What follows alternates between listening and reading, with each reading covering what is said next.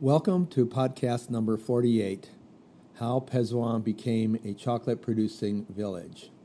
This is Tom Newhouse, who is the president of Project Hope and Fairness, and this is our 48th podcast. As you probably know, Project Hope and Fairness now has three small chocolate producing factories in three villages. Today's podcast is about one of those villages, Pezoan, in which is found SCAP, which stands for Société Coopérative Agricole de Pezoan. It's a cooperative that we helped found.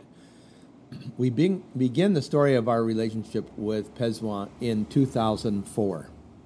It all starts with my meeting Évariste Plaignon. In August 2004, I had arranged to visit three fair trade certified co- cocoa cooperatives in Cote d'Ivoire, Ghana, and Cameroon at the time, I was uh, looking to, into the question of uh, whether forming fair trade certified cooperatives might be a way to combat poverty and the twin evils of child labor and child slavery, both of which were endemic in the three countries I was visiting, and both of which were critical to the financial health of the chocolate industry. The Ivorian cooperative that I wanted to visit was Kavokiva, which means let us unite together. To get there, I had to fly to Abidjan, Cote d'Ivoire, a city over, of over 2 million, and then find transportation to the village of Gonaté, located in the heart of the cocoa growing region of western Cote d'Ivoire. While I was waiting for my suitcase to arrive on the belt, a young man, Évariste Plaignon, approached me and asked if he could be of assistance. This began a three day trip and in the longer term, a friendship that has lasted 18 years. When I met you the first time, it was in the airport, 2004. Yeah. Yeah, 2004, I think when, uh, when, when uh, I met you, that time you, you, um, you came in Ivory Coast to help um, um, cocoa, cocoa, uh, cocoa farmers. Yeah. Uh, cocoa farmers, uh, I think the cooperative Kavokiva. That's right. Yes, Kavokiva. And remember, I was standing at the luggage belt, and you came up to me and asked me if I needed help. Yes, and, yes. And I said, yes. I want to go to Daloa. And you, yeah, yeah. Oh, I'm from Daloa. yeah, yeah, yeah. Yes, yes, yes. yes, he told me from Daloa, and um, you explain. I asked you, you explain me what they think we, we you, you, have to do in Ivory Coast. You know what I'm saying? You explain me everything. You you came you came in uh, Africa, but Ivory Coast to help uh, African cocoa farmers, and because you do um, you get a little factory chocolate in uh, California. In the four subsequent years 2005, 2006, 2007, and 2008 Évariste and I visited about a dozen villages. Each trip would start the same Évariste would meet me at the airport in Abidjan, and the next morning we would purchase boots and tools that would, we would donate to the dozen or so villages. On our second trip together in 2005, Évariste brought me to the two villages where we now have established two of our chocolate plants, Depa and Pezoan, located a few minutes outside Issia, a town of over 100,000. We also visited Galebre, where Roger Niepo was the director of a school for orphan children. 18 years later, Roger is now the director of our latest chocolate factory located in Ndusi. We established it last June. After I finished the 2005 trip, I raised money for Évariste to buy and distribute boots. He purchased several dozen and brought them to some of the villages that we had visited. In 2007, three Californians joined us. We purchased more boots, machetes, and sharpeners, and we also built two outdoor toilets in Depa and Pezoan. In 2008, a young Chinese American college student accompanied Évariste and me. She was a student in my department, uh, food science and nutrition. We were the next year. We were joined by two Japanese Americans, one of whom was uh, one of my students. At the time, I was all hot about a new development idea. I called it 5,000 Villages. My idea was that for the price of a single aircraft carrier propeller, $5 million, we could distribute 5,000 scales and 5,000 dryness meters and solve a very big problem the cheating of cocoa farmers by middlemen who bought and sold the cocoa beans. Anna Nakayama talks about raising the money for the dryness meters. Yeah, I learned about your um, initiative by taking the Cal Poly chocolate class and had never knew that chocolate had um, such a terrible side on the production end. And so I was very inspired by you. And so I had a presentation that I think you created and I gave it to my church. We had a event and I just spoke about what you had taught me about how um, cocoa farmers are not paid a fair wage. There are certain gaps that are making it even harder to um, advocate for themselves, and um, and so that inspired people in my church, and so then they donated money to the cause um, to raise um, two, about two thousand dollars, I think maybe. Around, yeah, I think we bought four meters. dryness meters, uh, and uh, so it was about two thousand. My my idea was if we could get a uh, a scale and a dryness meter for five thousand villages, that would do a lot of good. Um, of mm-hmm. course, it doesn't really get to the heart of the problem, which is the unfairness of the system, where the um, the farmer is just selling beans and getting a very little, uh, only five, four to five percent of the price of the retail price of a chocolate bar. Um, so um, whereas the uh, the the cocoa ends up in the United States or in Europe and then or in China or, or wherever Asia, um, and then uh, they make most of the money in producing the bar and retailing it and all that. Um, so I hadn't even gotten to that point. I didn't even know what, uh, you know, the value chain was at that time. so uh, I, I was just thinking a little bit simpler. Just what if we could solve two problems: weight and dryness, so that when the middleman comes into the village, that uh, that the weight is correct and the dryness is correct, and they will make a better living.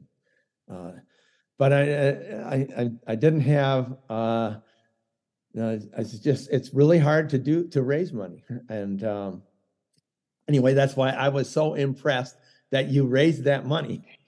Yeah, it was so exciting to get the support from my church and um, to be able to take the dryness meters to these villages and deliver them ourselves.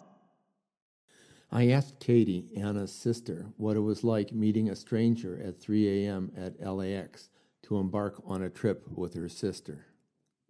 I was a student um, at, at my college, and I had just come back from studying abroad in South Africa. So then I just kind of hopped over to a different part of Africa. So I came to the airport uh, at three in the morning. I was late so did you think I was not going to show up?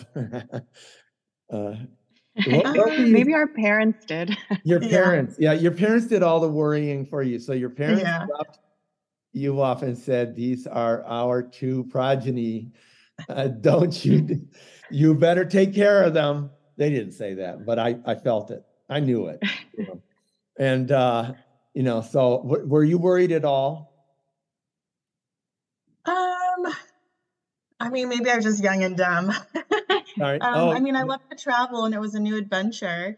Um, and yeah, I mean, I didn't have the background in the chocolate making course, so I actually had no idea where chocolate really came from. I didn't know it grew in a pod on a tree, to be honest. So um, it was a really interesting and fascinating and educational trip just to kind of learn about the process of making chocolate, but then also the inequality behind it. So just eating one of my favorite desserts was just my mind was blown by the how awful things were, how hard things were, um, and then just the really the need to, um, you know, kind of question where is your chocolate made, um, who makes it, you know, are they taking care of the farmers, are they doing anything to address the issue?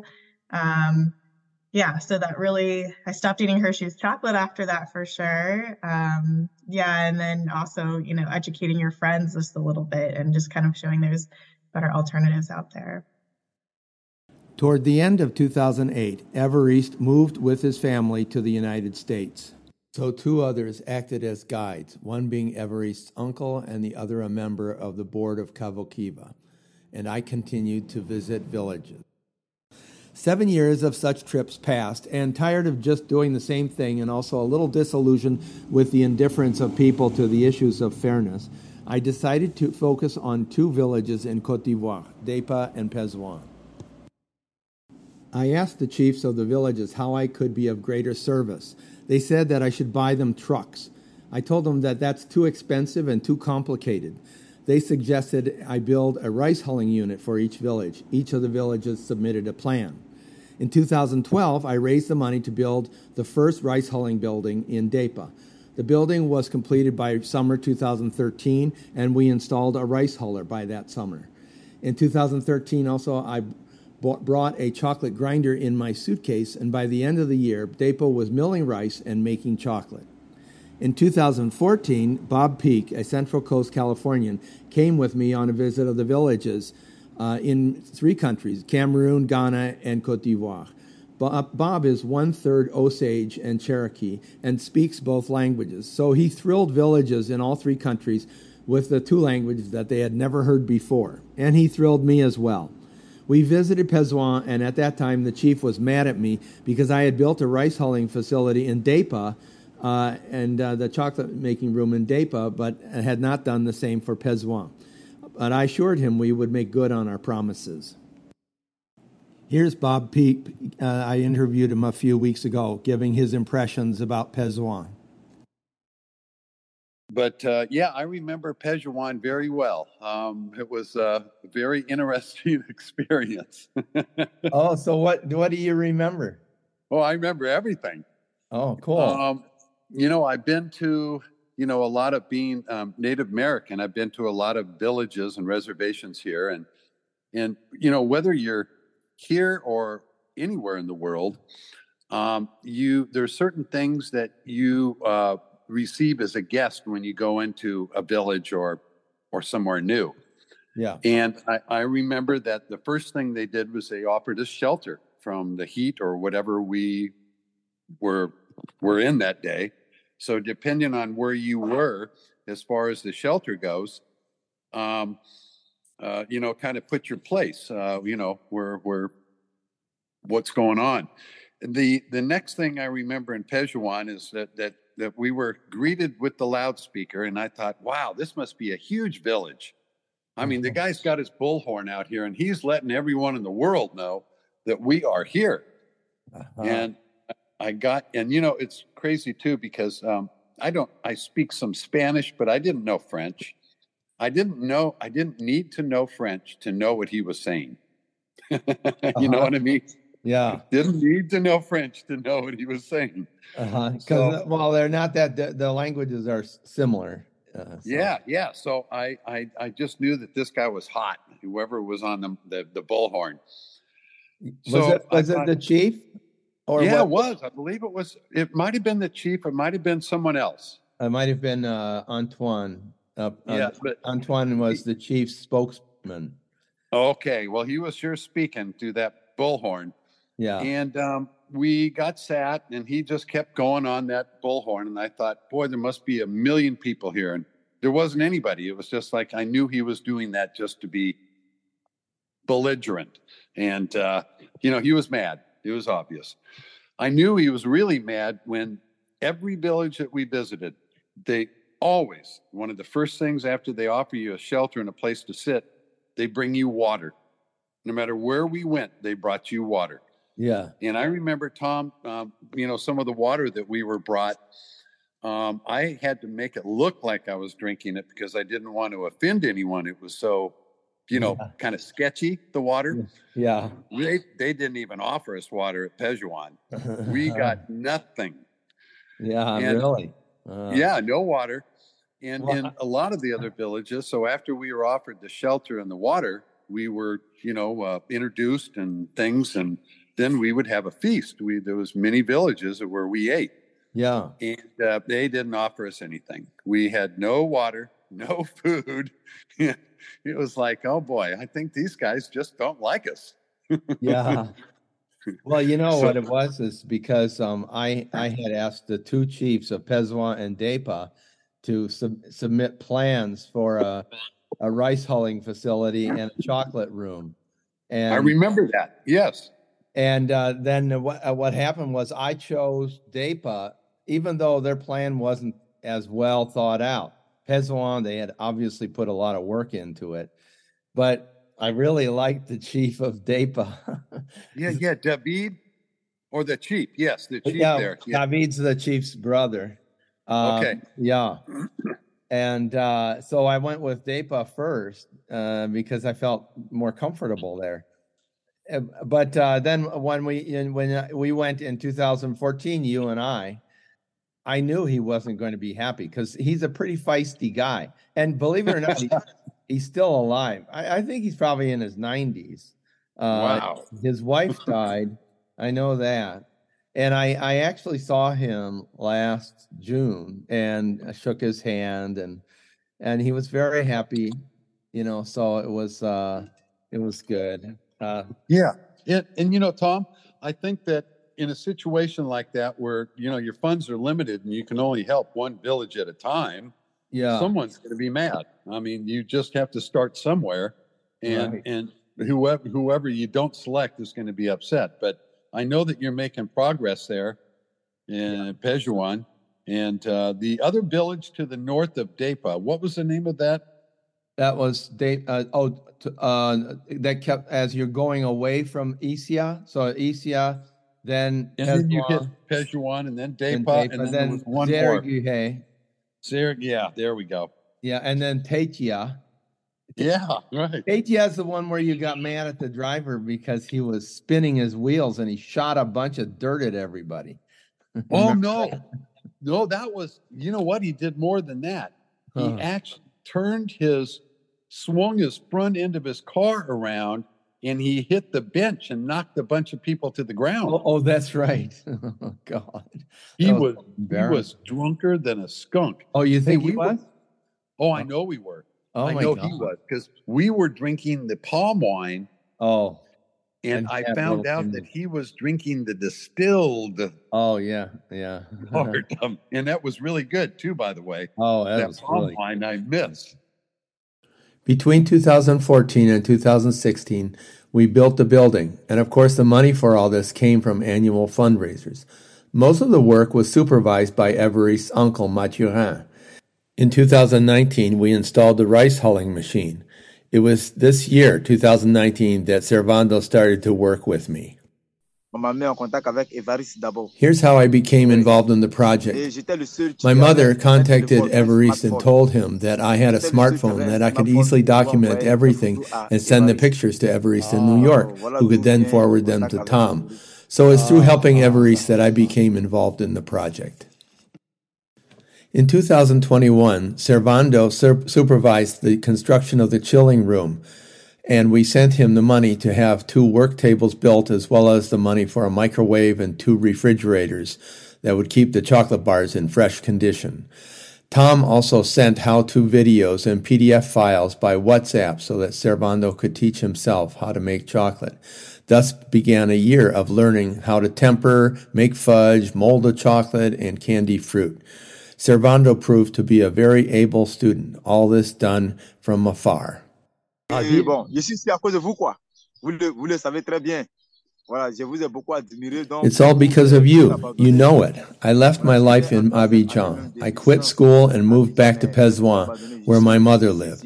I was in my third year of studies in Abidjan. I abandoned everything to start this project. If I hadn't met you online, I would never have moved back to Pezoan. Life in the country is hard. Food is always in short supply. In 2022, Servando made the SCAP Cooperative a center for chocolate production.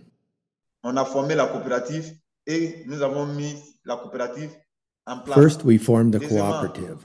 We got everyone interested together. Project Hope and Fairness supplied the $1,000 required, and I did all the legwork, going back and forth between different governmental offices. We continued to work on developing a team that could produce a significant amount of product. Second, I developed new labels for the bars because the ones that Tom had supplied me didn't protect the ends from tearing. And third, I added new flavors, especially the toasted coconut and ginger flavors that have proven to be so popular. I asked Servando about his hopes for the future. Bon, mon espoir pour le futur est que le village aussi soit. Okay, my hopes for the future. It's that the village of Pezoan, represented by its cooperative, be independent. Part of being independent is the ability to transform our own cocoa beans. Right now, we are forced to buy from DEPA, and so we are not independent. If DEPA has no chocolate in stock, we can't do anything. We can't even help our own members. Right now, nobody is buying beans, and the farmers are stuck. And we in the cooperative, who are supposed to help our members, cannot help our members. Because what we really do is transform beans into chocolate. But we don't have the machines for that. First, we need to increase the size of our little building.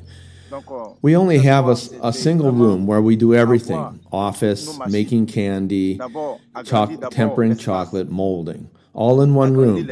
If we are going to expand this operation, we need a room for the cracker winnower and a separate room for the mélangeur, and we need to buy a cracker winnower and a mélangeur.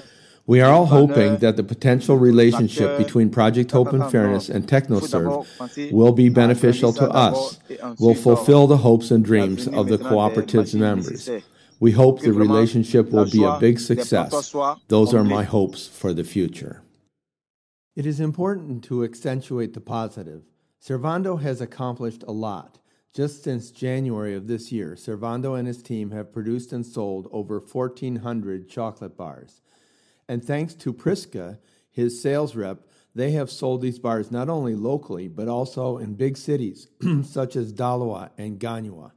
Finally, I asked Servando about an idea that he had brought up in a previous conversation that he could raise capital by buying and selling beans, that this capital could be used to pay the cooperative's taxes, and that by buying and selling beans, he would add credibility to the cooperative so that members of the cooperative, villagers, and people in surrounding communities would see that SCAP, Société Coopérative de Pezoan, is fulfilling its number one function, that is, to help its members become financially solvent.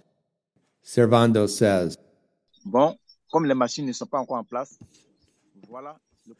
Well, since the machines are not here and we cannot make chocolate ourselves, we could behave like a regular cooperative, buying beans from our members at, say, 925 CFAs per kilo, which is 25 CFAs above the going price, cleaning and drying them, and then reselling the beans to a buyer at 950 to 975 CFAs per kilo, depending upon the negotiated price. This is the sort of activity that cooperatives normally engage in. Our clients could include Socoplan and nearby DEPA, which is manufacturing chocolate, as well as ASCAF, the third cooperative that is working with Project Hope and Fairness. So, in addition to making and selling chocolate bars, we would also buy and sell cocoa beans. The story of how Pezoan became a chocolate producing village ends with this idea. There is no reason for cocoa farmers to be the victims of the marketplace, to be stuck selling their beans for 4% of the retail price of chocolate when they could be more active participants in the value chain, growing, fermenting, drying, grinding, tempering, molding, packaging products for sale locally and throughout the world. As the CEO of Project Hope and Fairness, uh, it is my fervent hope that we can make the world a better place by turning cocoa farmers into chocolate producers. So I ask you, wouldn't you like to support Servando, who passionately wants to improve his village's economy by manufacturing and selling chocolate? We need to raise another $50,000 to construct a second building where they can store cocoa beans, manufacture chocolate, and make chocolate bars. Please help Project Hope and Fairness make SCAP, Société Coopérative de Pezoan, a cooperative that buys cocoa beans from its members, sells the cocoa beans, manufactures chocolate, and sells chocolate bars. Thanks so much for your interest and support.